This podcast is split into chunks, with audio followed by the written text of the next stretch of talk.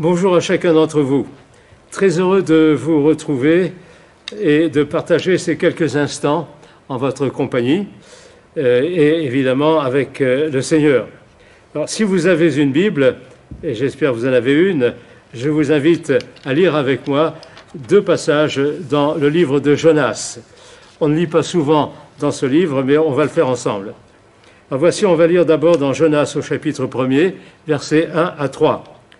La parole de l'Éternel fut adressée à Jonas, fils d'Amitai, en ces mots Lève-toi, va Ninive, la grande ville, et crie contre elle, car sa méchanceté est montée jusqu'à moi. Et Jonas se leva pour s'enfuir à Tarsis, loin de la face de l'Éternel. Il descendit à Jaffo, donc c'est Jaffa à l'heure actuelle, et il trouva un navire qui allait à Tarsis. Tarsis, je le précise, c'était une colonie phénicienne vers l'Espagne et ce n'était pas du tout le chemin qu'il devait emprunter. Il devait aller à l'est et il va fuir vers l'ouest. Donc il paya le prix du transport et s'embarqua pour aller avec des passagers à Tarsis, loin de la face de l'Éternel. Et l'autre passage se situe au chapitre 1er du même livre, les trois premiers versets. La parole de l'Éternel fut adressée à Jonas une seconde fois en ces mots. Lève-toi, va à Ninive, la grande ville, et proclame-y la publication que je t'ordonne. Et Jonas se leva et alla à Ninive selon la parole de l'Éternel. Or, Ninive était une très grande ville de, euh, trois jours de marche. Euh, donc c'est Jonas chapitre 3 versets 1 à 3. Alors, s'il est un prophète qui, on peut dire, ressemble de plus en plus à nous, hommes et femmes du XXIe siècle, c'est bien Jonas.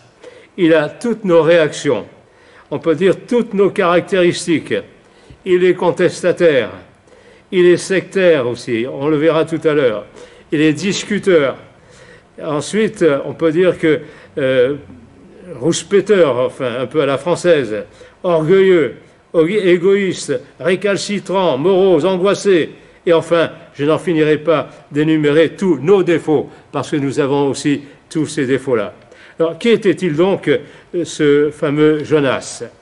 Eh bien, euh, c'était un prophète, un prophète de Dieu, évidemment, un prophète dont la Bible nous dit qu'il était le fils d'un nommé Amitai. Et il vivait euh, au 8e siècle, avant notre ère, évidemment, et il habitait une petite localité non loin de Nazareth.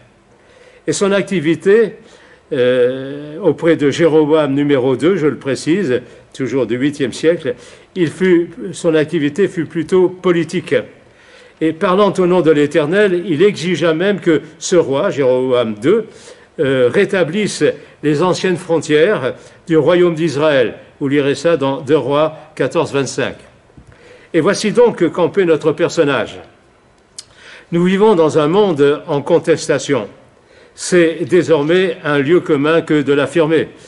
Mon propos donc n'est pas provoqué par le désir d'être dans le vent, euh, dans, disons, des dernières trouvailles de notre société moderne qui s'ennuie. Non, ce n'est pas la place ici de dire ce qu'il y aurait de valable ou non dans les contestations qui ébranlent la France et le monde. Ce que je sais, par contre, c'est que notre société moderne est le produit de questions redoutables que l'homme a commencé à se poser depuis des siècles maintenant. Et cette soif de connaître est l'un des caractères prédominants de l'homme de science qui donne son visage à l'humanité dont nous sommes. Par exemple, lorsque euh, Isaac Newton découvrit que la force qui maintient les planètes en orbite est exactement la même que celle qui fait tomber le gland de son chêne, il faisait reculer l'idée antique que ce sont les esprits éternels qui tiennent les corps célestes en place et qui les font se mouvoir. Euh, autre exemple avec euh, Darwin, en 1859, il écrivit son fameux livre de l'origine, je cite, de l'origine des espèces par voie de sélection naturelle. C'est le titre de son livre. Alors certains pensèrent que Dieu, alors, à ce moment-là, se trouvait désormais complètement débouté d'un domaine qui lui était encore attribué par la science. Et c'est ainsi que l'homme s'est retrouvé peu à peu seul, ayant pris, lui, la place de Dieu, au centre du monde euh, en tant que, animal supérieur, et déifié à la ressemblance des statues babyloniennes au visage d'homme et au corps de bête. C'est ainsi qu'une certaine vision du monde vacillait alors sur ses bases. La crédibilité des affirmations de la religion s'en trouva profondément ébranlée dans la pensée de l'homme moderne. Que nous reste-t-il aux enseignements et aux traditions religieuses euh, Mettent-ils la position même de Dieu en péril? Euh, à, mon, avis, non, pas du tout. Euh, Jésus ne serait-il qu'un mythe ou un imposteur? La Bible et son message ne sont-ils que des accessoires, bons à être relégués au rang des choses émouvantes, mais désormais complètement inutiles? Alors la question est de taille, me semble-t-il. Dieu a-t-il encore un rôle à jouer dans le monde et dans nos vies? Si oui, lequel? Question vitale pour les chrétiens, mais pas seulement pour eux, mais aussi pour tous les hommes. Dépouillé de ses illusions, de ses mythes, l'homme moderne se retrouve seul devant tout ce qu'il a découvert et qu'il a voulu maîtriser. La grandeur de sa connaissance ne fait que creuser l'abîme de ses questions. Où vais-je? Pourquoi la vie? Pourquoi le monde? Alors, dans cette perspective qui nous occupe, un livre de la Bible peut nous donner de salutaires leçons. Et cette portion, justement, de l'écriture que nous avons lue est, à vrai dire, décriée et ridiculisée, mais son message est étonnamment actuel. Il s'agit du fameux livre de Jonas. Euh, Jonas, ça veut dire colombe en hébreu. Et euh, certains diront, ah oui, Jonas et sa baleine, euh, je connais cette histoire farfelue, allez donc la raconter aux enfants. Entre parenthèses, euh, il est quasiment impossible qu'il s'agisse d'une baleine, parce que les fanons de la baleine ne pourraient pas euh, laisser passer un homme, entre parenthèses. Il s'agit d'un cétacé du, genre, en hébreu c'est haggadol, c'est-à-dire un grand poisson, et personne n'a jamais pu dire quel type de poisson c'était, à part que c'était un cétacé. Alors donc, le prophète Jonas reçoit l'ordre de Dieu d'aller à Ninive. Je reprends le texte, chapitre 1er, verset 2. Lève-toi, va à Ninive, la grande ville, et crie contre elle, car sa méchanceté est montée jusqu'à moi. Alors, je vais vous donner une petite indication pour que vous sachiez où se trouve Ninive. Ninive se trouve donc sur le Tigre c'est l'ancienne capitale de l'Assyrie, A2SY, hein, pas la Syrie d'aujourd'hui, A2SY. Et euh, c'était euh, une mégapole, on peut dire. Euh, j'ai trouvé dans un ouvrage, elle faisait 96 kilomètres de circonférence. C'était quelque chose d'énorme. Et évidemment, c'était les ennemis jurés des enfants d'Israël. Et mettez-vous à la place de Jonas, quand euh, Dieu lui demande d'aller à Ninive, eh bien, il va faire exactement le contraire. Ninive était à l'est par rapport à Israël. Lui, euh, euh, je vous donnerai une petite idée aussi à la fin de, mon sermon. il va partir à l'ouest. Il va à Jaffa, ou Jaffo, c'est la même chose. Et il va trouver non seulement un bateau à portée de, main, mais il a l'argent dans sa poche juste quand il fallait. Euh, un bateau en partance pour Tarsis. Et euh, il, a dû se dire, voilà, Dieu a changé d'avis, je m'en vais, il est d'accord avec moi pour aller à Tarsis. Mais pas du tout. Hein. Alors il descend donc dans la cale du, bateau et il s'endort tranquillement.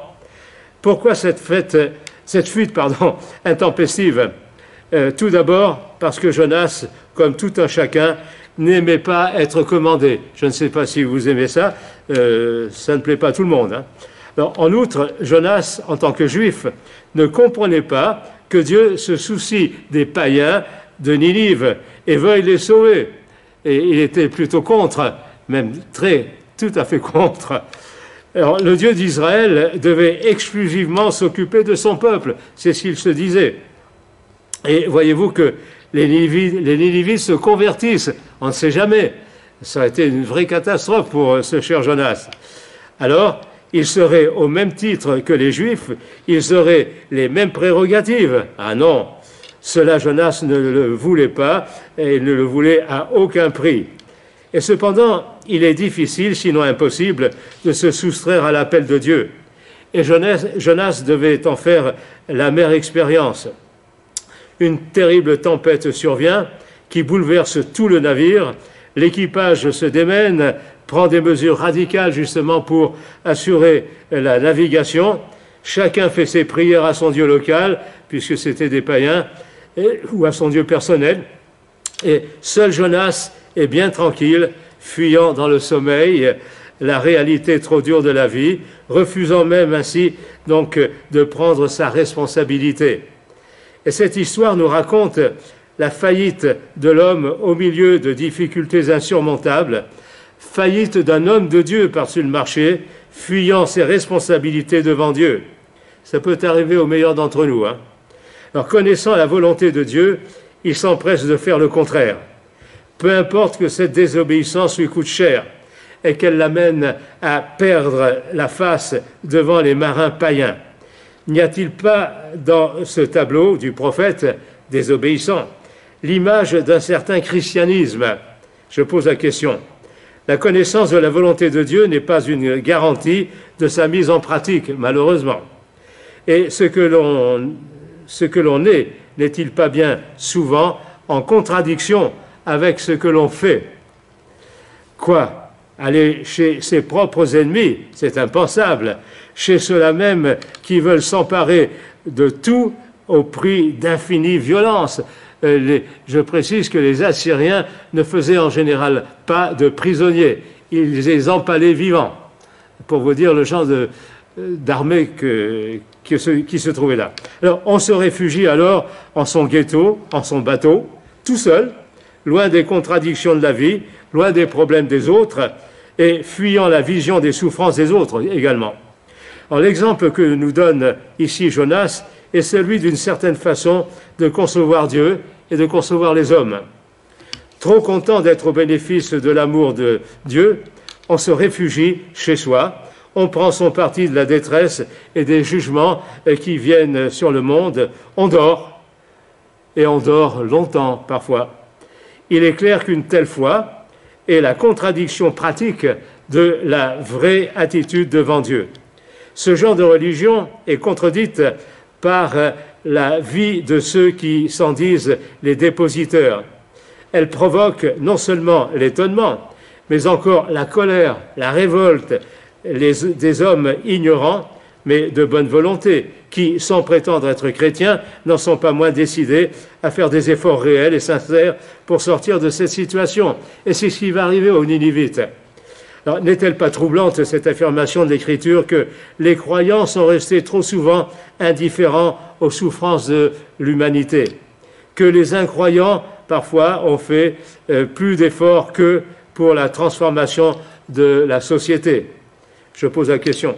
Alors, Dieu, au travers de ce récit, va faire la critique de l'attitude de Jonas et au travers de cela, de notre attitude à nous. Je sais par expérience qu'il est plus facile de se réfugier dans la solitude que d'obéir à l'ordre de Jésus-Christ. Écoutez ce que disait Jésus, allez par tout le monde et annoncez la bonne nouvelle à toute la création. Chrétiens, mes frères, ne devons-nous pas avouer que notre témoignage a été souvent la cause de l'incrédulité du monde. Alors pourquoi ceux qui disent croire au salut du monde ne font-ils que si peu de choses? Pourquoi leur message et leur attitude sont-ils souvent sans consistance et sans force? Dieu ne serait-il plus dans le camp de ceux qui disent lui appartenir? Je pose encore la question. Autre sujet encore, et en son temps, Nietzsche vous connaissez de nom ou de réputation, nous a lancé un défi à la tête. Il a dit Dieu est mort. Et Nietzsche est mort, mais Dieu est vivant, heureusement pour nous. Alors, qu'allons-nous faire de cette déclaration de l'Écriture? Dieu est vivant. Allons-nous nous réfugier dans le bateau de notre Église comme un chrétien escargot qui rentrerait dans sa coquille sans contact avec les autres? Pardon. Allons-nous fuir dans l'individualisme, chacun pour soi et Dieu pour tous. Je suis sauvé grâce à Dieu, peu m'importe les autres. Furons-nous au contraire dans l'avenir ou dans le passé, ou alors dans la suggestion individuelle ou collective? Chrétiens, mes frères, sommes-nous devenus des sans-dieux, des sans-espérance? Où est le Dieu d'Élie? Où est le Dieu de Jonas? Si nous aimons la vérité, fuirons-nous la vérité? Je pose la question. Et voici ce que Jonas va dire au chapitre 1er, verset 8. Dis-nous qui euh, nous attire ce malheur. Ce sont les barres qui parlent. Hein. Dis-nous qui nous attire ce malheur. Quelles sont tes affaires et d'où viens-tu? C'était un, un, étranger pour les marins, évidemment. Alors, c'est ce qu'il demande à Jonas. Et ces questions, le monde n'est-il pas en droit de nous les poser? Que croyez-vous? Que faites-vous pour le salut de votre prochain? Qui est votre Dieu et que fait-il? Ce sont autant de questions embarrassantes et troublantes. Questions qui peuvent mettre en doute notre foi, nos affirmations, même notre Dieu. Que pourrons-nous répondre à ces questions? Ne nous y trompons pas, le chemin de Dieu n'est pas d'élucider les problèmes dans la fuite, en dedans, en arrière ou en avant. Le salut, le nôtre et celui des autres, ne peut venir que dans la vérité. Et cette vérité qui n'est pas seulement contenue dans ce que Dieu a dit, mais dans ce que nos vies disent de lui. C'est tout à fait différent. Alors cette vérité, elle va finir par surgir sur les lèvres de Jonas. Écoutez plutôt, c'est euh, Jonas 1.12. Prenez-moi, dit-il aux marins, jetez-moi dans la mer, et la mer se calmera envers vous, car je sais que c'est moi qui attire sur vous cette grande tempête. Et voilà notre Jonas qui va être avalé par Haggadol, un grand, poisson, un monstre marin. Et dans le sein de cet énorme poisson, ou assez, Jonas va se mettre à prier. Ce n'est pas le lieu idéal, mais enfin, il prie quand même.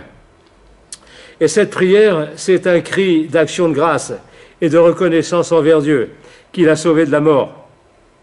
Et là, il va se repentir et dire toute sa confiance en l'Éternel.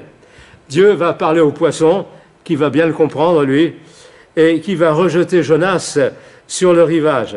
Vous remarquerez que euh, Jonas va être vomi par le poisson exactement à son point de chute. Il est parti de Jaffa et le poisson, bien dirigé, va le recracher, si j'ose dire, à Jaffa, au même endroit. Et il va devoir donc repartir de Jaffa vers Ninive. Et ce n'était pas la porte en face. Hein. Donc, pour la seconde fois, la parole de Dieu se fit entendre à Jonas Lève-toi, va à Ninive, la grande ville, et proclame-y la publication que je t'ordonne. Là, c'est impératif. C'est au chapitre 3, verset 2. Et cette fois, Jonas ne fit pas répéter Dieu. Il partit immédiatement pour Ninive. Environ, donc, oui, je l'ai dit tout à l'heure, c'est une énorme ville. Euh, mettons, euh, vous voyez, Paris et toutes ces grandes banlieues qui sont autour de la capitale. Ça, représente un peu ça, Ninive. Et arrivé à Ninive, Jonas se mit à crier Encore quarante jours et Ninive sera détruite. C'est au chapitre 3, verset 4. Et frappés de stupeur, les gens de Ninive, leur roi en tête, prirent peur. Ils publièrent un jeûne, se revêtirent de sacs et en couvrirent aussi les animaux. Et assis sur la cendre, ils supplièrent l'Éternel de leur faire grâce. Et Dieu, dans sa miséricorde, voyant la repentance sincère des Ninivites, détourna d'eux sa colère et cela au prophète, au prophète, et il en fut vivement irrité. Il aurait dû se réjouir en tant que prophète de Dieu, mais pas du tout. Il n'était pas du tout content que ces Ninivites soient graciés par Dieu. C'est un comble, n'est-ce pas? Voilà que Dieu pardonnait à une ville païenne, et Jonas se mit à reprocher à Dieu sa clémence. C'est au chapitre 4, versets 2 et 3. Et calmement, l'Éternel lui posa cette simple question. Fais-tu bien de t'irriter? Et cette question posée deux fois par Dieu à Jonas, au chapitre 4 aussi, verset 9, nous interpelle à nous, chers amis. Elle nous provoque, elle nous choque, elle nous cause un problème et nous ne sommes pas loin de la contester, comme Jonas l'a fait. Ne pensons-nous pas, en effet, avoir raison de nous irriter lorsque un privilège quelconque nous est retiré? Ne pensons-nous pas avoir raison de nous irriter lorsque nous sommes victimes de ce que nous croyons être une injustice? Que pensons-nous Et ne pensons-nous pas avoir aussi cent fois raison au cours de notre vie de crier à Dieu comme Jonas, je fais bien de m'irriter jusqu'à la mort. Ça aussi, c'est un comble quand même. Alors, pourtant, Dieu n'a-t-il pas eu pitié de son prophète englouti par le monstre marin? Ne l'a-t-il pas délivré? Mais cela, Jonas l'a déjà oublié. Et nous-mêmes, n'avons-nous pas été bien des fois sauvés par la grâce et la miséricorde divine? Nous pensons toujours que la grâce et la miséricorde divine sont indues que tout ce qui est bon doit nous être spécialement réservé pour notre jouissance personnelle ou alors notre propre satisfaction. Ne nous y trompons pas. Dieu pourra intervenir dans la mesure où nous serons vrais, vrais devant le monde, dans la confession de ce que nous avons fait et pratiqué de la parole de Dieu. Jamais la dissimulation le repli sur soi-même, le cléricalisme, la sûreté de soi n'ont convaincu ni sauvé personne.